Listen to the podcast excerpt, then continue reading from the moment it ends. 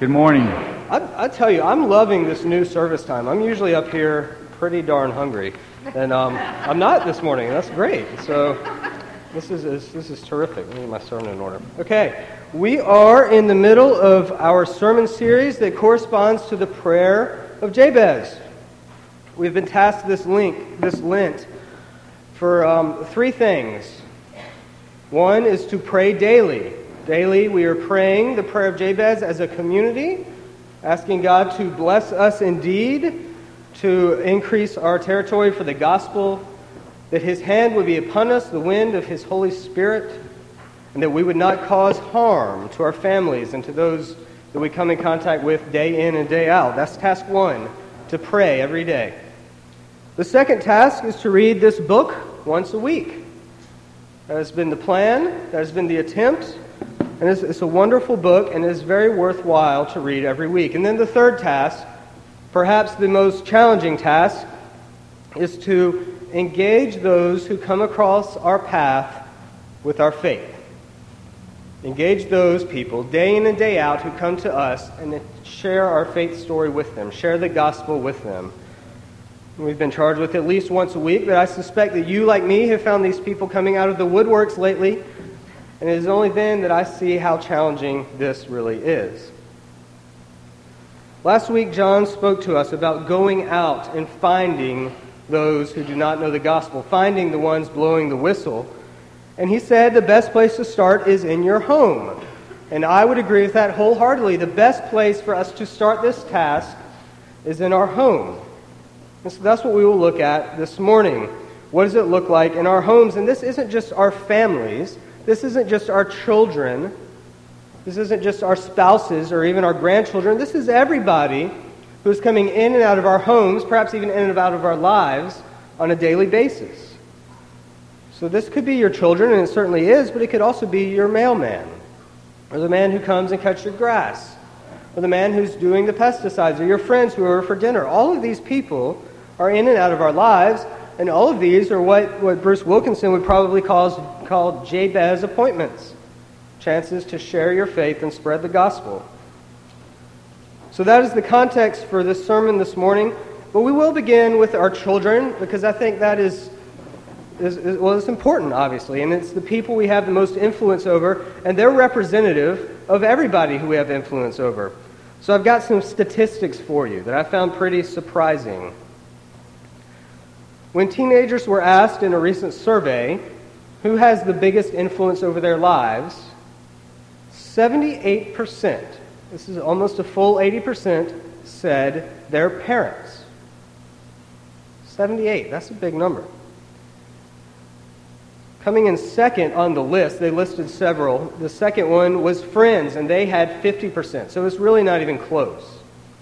Way down at the bottom of the list was us pastors at 27%. Another survey done by the Mayo Clinic about risky behavior in teenagers concludes the most effective way to protect young people from unhealthy or dangerous behaviors is for parents to be involved in their lives to be involved in their lives. That sounds easy enough. I mean, it doesn't say what to do or you have to do this number of hours, it just says be involved. Yet another survey college freshmen. This is a survey of college freshmen. And so, for college freshmen who stayed in church while they were in college, this survey finds that their, finds that their parents were twice as likely to talk about their faith in home than parents of children who left the church twice as likely. Parent, uh, and students who stayed in the church throughout college, the first thing they did when they had doubts or fears or anxiety, it wasn't to read the Bible, it wasn't to go to their friends, it wasn't to go to their professors or their advisor, it was to call their parents. These are encouraging statistics. These are encouraging surveys that the children want to know what their parents are saying and doing and want to be a part of their lives. But the question becomes then if we have such a big influence over our children, over the people in our lives, why are so many young people leaving the church? Why are they leaving? If we have influence, why are they leaving? Well, remember that question, and we'll come back to it. But first, a brief reflection on the tea room. I had a lovely time at the tea room several times. I have a very precious three year old daughter who loved the tea room, and every day she would say, I want to go to the tea room. Let's go to the tea room. And so we brought her a few times. She had these wonderful choices to order. She could have had a she crab soup, she could have had tomato pie, she could have had shrimp salad or chicken salad, but she picked peanut butter and jelly every time. and sometimes she actually ate it. And it came with a nice side of chips, and she liked these chips. But she, it was usually too much, and she wouldn't eat them all. And so these delicious chips usually came home with us with about half of a peanut butter and jelly. And what we did with that peanut butter and jelly was to give it to my daughter Lucia for lunch the next day. And the chips went with her. But the chips came home one day uneaten, which was pretty unusual for her. And I said, Lucia, what's going on? Why didn't you eat your chips? And she said, Daddy, they are puffy and bendy. The chips were puffy and bendy. Now, I've never seen a puffy or a bendy potato chip, but I picked them up. And sure enough, these crisp Lady Lays were now puffy and bendy. In fact, they were just stale and pretty gross looking. puffy and bendy. And so, as we come back to our question, why are the young people leaving the church? Could it be that our faith is puffy and bendy? Could it be that our faith is stale? Could it be that we're leaving this place just like the chips left the tea room and keeping it in a box? These are the facts from a 2007 survey. This will be, well, next to last statistic or survey. Seven in ten Protestant young adults, that's us, Protestant, our young adults, seven in ten between the age of 18 and 30 leave the church. That is 70%. 34% do not come back at all. Some come back sporadically. Some come back in amazing ways. God works in their hearts and brings them back for good. But 70% leave. And so, in a world where parents have influence over their children, and yet 70% of them are leaving the church, it seems that our faith may be a little stale. And that is confirmed by one more recent survey from the Barna Group they surveyed parents and asked them what their number one goal for their children was, and their number one goal is that their children get a good education. Not fall in love with Jesus Christ, but to give a good education. Half, half of them, no, half as many as the ones who wanted a good education stressed faith in Jesus Christ. So perhaps we've given ourselves over to a stale faith. Chips are going stale overnight. Our faith is leaving this church, maybe, and going stale in a box. And so, if we have influence over our kids, what are we feeding them? Well, maybe we should pay attention to that. Maybe we should pay attention to the biblical vision for what we feed our children, but not just our children, for our neighbors and our friends, everybody coming in and out of our house. What does God have to say about our homes? What should they look like? Well, it's not a stale vision, but one that's actually quite dynamic. The whole New Testament speaks about it, but the fact of the matter is we have to deal with some pretty challenging passages like the one from Matthew today. And so as we look at this, as we look at Matthew, as we look at Deuteronomy, I suggest that there are three things that we can gather from the scriptures that we should embrace at home. They conveniently all start with the letter E, so hopefully they can be remembered. Our faith should be embracing. Our faith should be expanding and our faith should be encompassing. Embracing, expanding, and encompassing. Let's unpack that just a little bit. Embracing. This is a key point that Jesus is making. Not just here, but throughout the Gospels, throughout the New Testament, Jesus is saying our faith should embrace everybody. Now, this would be quite different from the Pharisees. The Pharisees were a sect within Judaism, they were part of God's chosen people and they were concerned that God needed to come back and restore them and restore their fortunes and restore their nation like he had promised in the Old Testament. And so they spent a lot of time making sure they had their houses in order, making sure they were cleaned up, making sure they were doing the right things, making sure they were following every letter of the law, essentially focusing on themselves.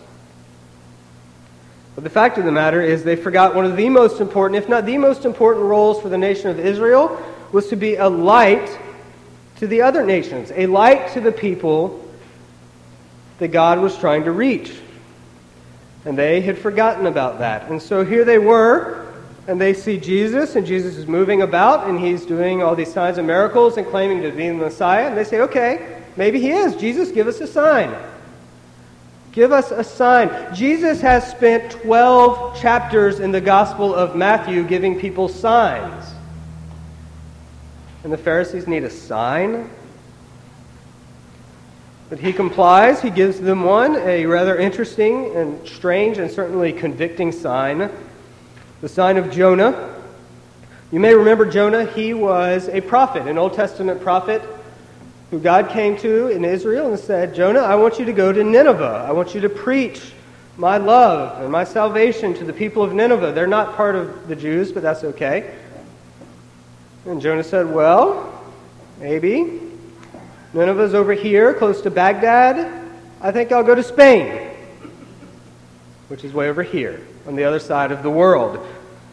And God was not pleased, and so God sent a storm to capture his ship. And just before the ship was to wreck, Jonah imply, implored of the other sailors to throw him overboard. Save yourselves by throwing me overboard. God is punishing me. And so they threw him over, and he was quickly eaten by a giant fish. He spent three days and three nights in the belly of this fish and then repented and was spit up on dry land. So that's the sign that Jesus gives the Pharisees. But someone greater than Jonah is here, and it's Jesus Christ himself. And Jesus Christ himself will spend three days in the belly of the earth, put there by us, put there by our sin, put there by our transgressions, put there by our disobedience. He was perfectly obedient. We were disobedient. And because of that, he paid the price. He went to the cross. We sang a song at the 9 o'clock service that said it was our sin that held him there on the cross. And he spent three days in the belly of the earth and was risen from the dead so that we might be forgiven so that our sins might be forgiven, so that all who believe in Jesus Christ would have the reconciliation with God that the Pharisees are looking for and are blind to see. But this reconciliation is not just with us and God, it's between us and our neighbors. And thus we have a faith that is embracing. We believe in a God who embraces everyone who believes in Jesus Christ. And so we're called to embrace everyone who believes in Jesus Christ. It's a biblical vision of the family. The problem is we have embraced, rather than that biblical vision, we're embracing the culture's vision. And that is a vision that our faith is private. Live and let live. You know, my faith is good for me, but it might not be good for you. Maybe you can find your own way. Do we not sometimes do this with our children? Oh, they're, they're on their own journey. They need to make their own decisions. Well, they do, but if they don't have a foundation of faith, they're not going to make the right ones. If our children, if our neighbors, if the people that we come in contact with every day don't see us praying, if they don't see us reading the Bible, if they don't see us discussing our faith with each other and with our spouse, how can they possibly believe? How can they possibly know God? The cultural taboo that our faith is private is exclusive. It does not embrace anybody except ourselves. Frankly, it is stale. It is inwardly focused. So we have an embracing faith. And, and point number two, the fact that we should have an expanding faith naturally flows from point number one. If our faith embraces everybody, then our families, our faith family, will expand. It will grow. It'll grow to our children, it'll grow to our parents and our grandparents, but it'll grow to the guy down the street. Let's read this passage from Jesus. He's teaching his disciples, and this wouldn't just be his 12 disciples, it would be a much larger group that weren't part of the 12, and he's teaching them. And his mother, Mary, and his brothers come to him and somebody delivers them this message Hey, Jesus, your mother and your brothers are here. And Jesus responds in verse 48 Who is my mother and who are my brothers? Stretching out his hand toward his disciples, he said, Here are my mother and my brothers. For whoever does the will of my Father in heaven is my brother and my sister and my mother. Now, frankly, it sounds to me like Jesus just dismissed family ministry. That Jesus just dismissed faith at home, that maybe I might need to look for another job. But I don't think so for any number of reasons. But one is the scripture wholeheartedly affirms the family, wholeheartedly. Consider Matthew's teachings, or Jesus' teachings on divorce in Matthew and Mark and Luke, and all of them, really. Jesus does not, uh, does not approve divorce because it tears up the family.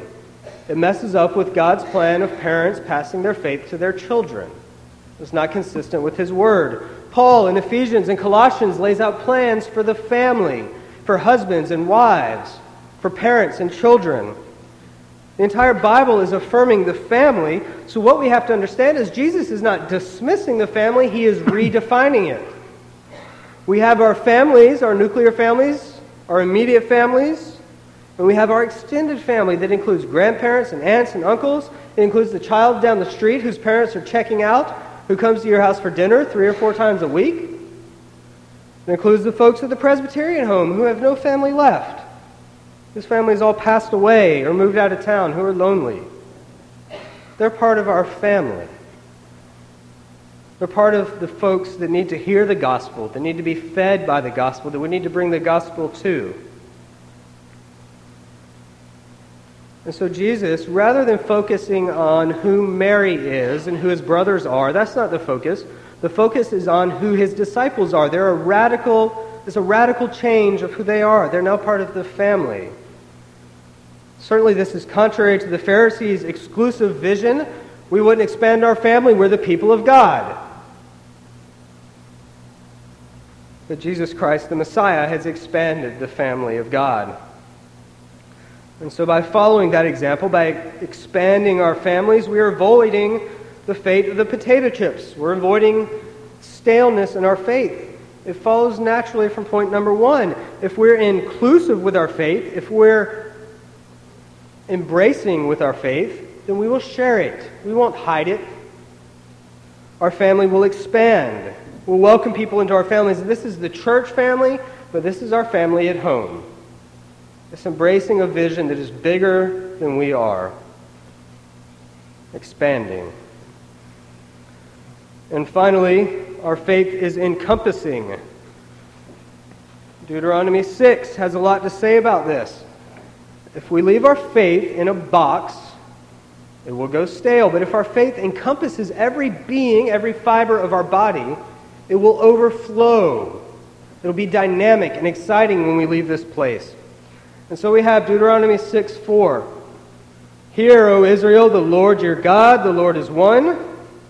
You shall love the Lord your God with all your heart, and with all your soul, and with all your might. These are the words I command you today, and they shall be on your hearts. That is an encompassing word. Our hearts, our souls, our minds, they shall be written on our hearts every fiber of our body. And because of that, we have these next verses. These aren't commands, this isn't a checklist. This is just what happens when you have an encompassing faith. You shall teach them diligently to your children. You shall talk of them when you sit in your house, when you walk by the way, and when you lie down, and when you rise. This isn't a checklist. If you wake up and say, okay, I'm faithful in the morning, check. I'm faithful in the car on the way to work, check. I'm faithful before I go to bed. Check. If it's a checklist, it will be meaningless. It'll just be one more thing that you have to do. But if your faith is encompassing, it will overflow, and you can't help but talk about it. You can't help but talk about it in your car or with your coworkers, with your family, your children, your neighbors. You just can't help. It encompasses every bit of your life. That's not stale. That's exciting It's dynamic. It's a faith that's been unleashed from its box and transforms the world. So we have the three E's. Our faith should be embracing, it should be expanding, and it should be encompassing. As we go forth from here today, let us remember that. But before we close, I would like to mention one more thing, and this is a bit serious. That's okay. It's Lent. We can be serious. We wouldn't say Alleluia or anything like that during Lent. And so this fits. The consequences of this task are very important to consider. Jabez, part of his prayer, part of our prayer, is that you would keep me from evil, that I may not cause pain, that I may not cause harm. There is no better way to harm somebody than to keep this in a box. There's no better way to harm somebody than forget your faith when you leave these doors. We have been called to rescue the ones blowing the whistle. That's an image from the movie Titanic. Those people are not sitting here on West Carolina Avenue smelling the azaleas. They're drowning. They are drowning in the frigid, icy waters. They are drowning in a hostile culture. And God has put it on us to bring the good news of the gospel to them.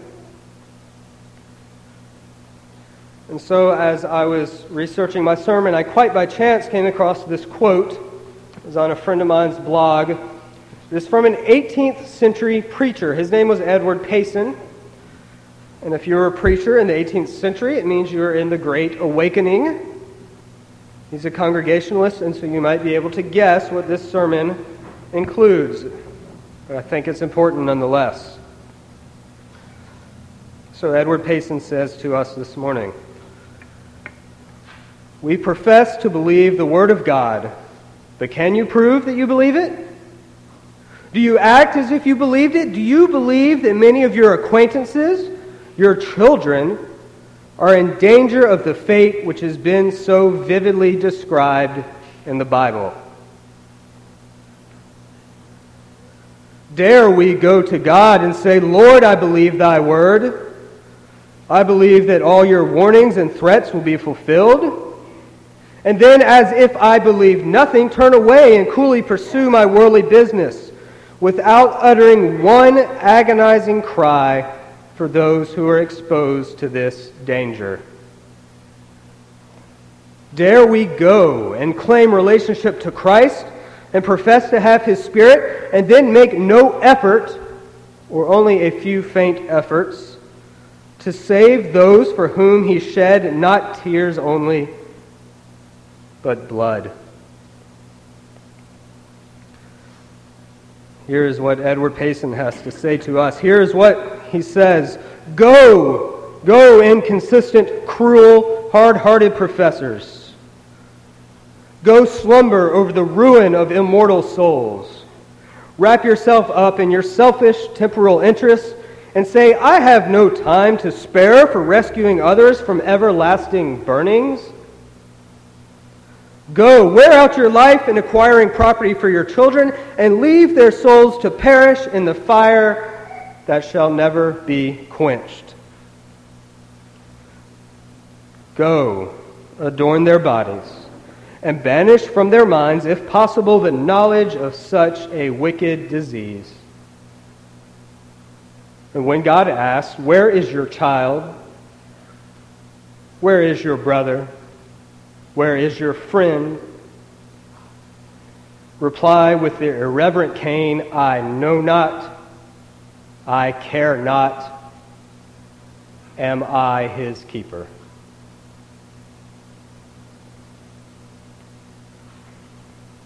Friends, these are convicting words. They have convicted me to the heart. Are we content with a stale faith? Are we content to profess belief and yet walk away from this place and put our faith in a box? Do not let your faith go stale. May it be embracing. May it be expanding. May it be encompassing.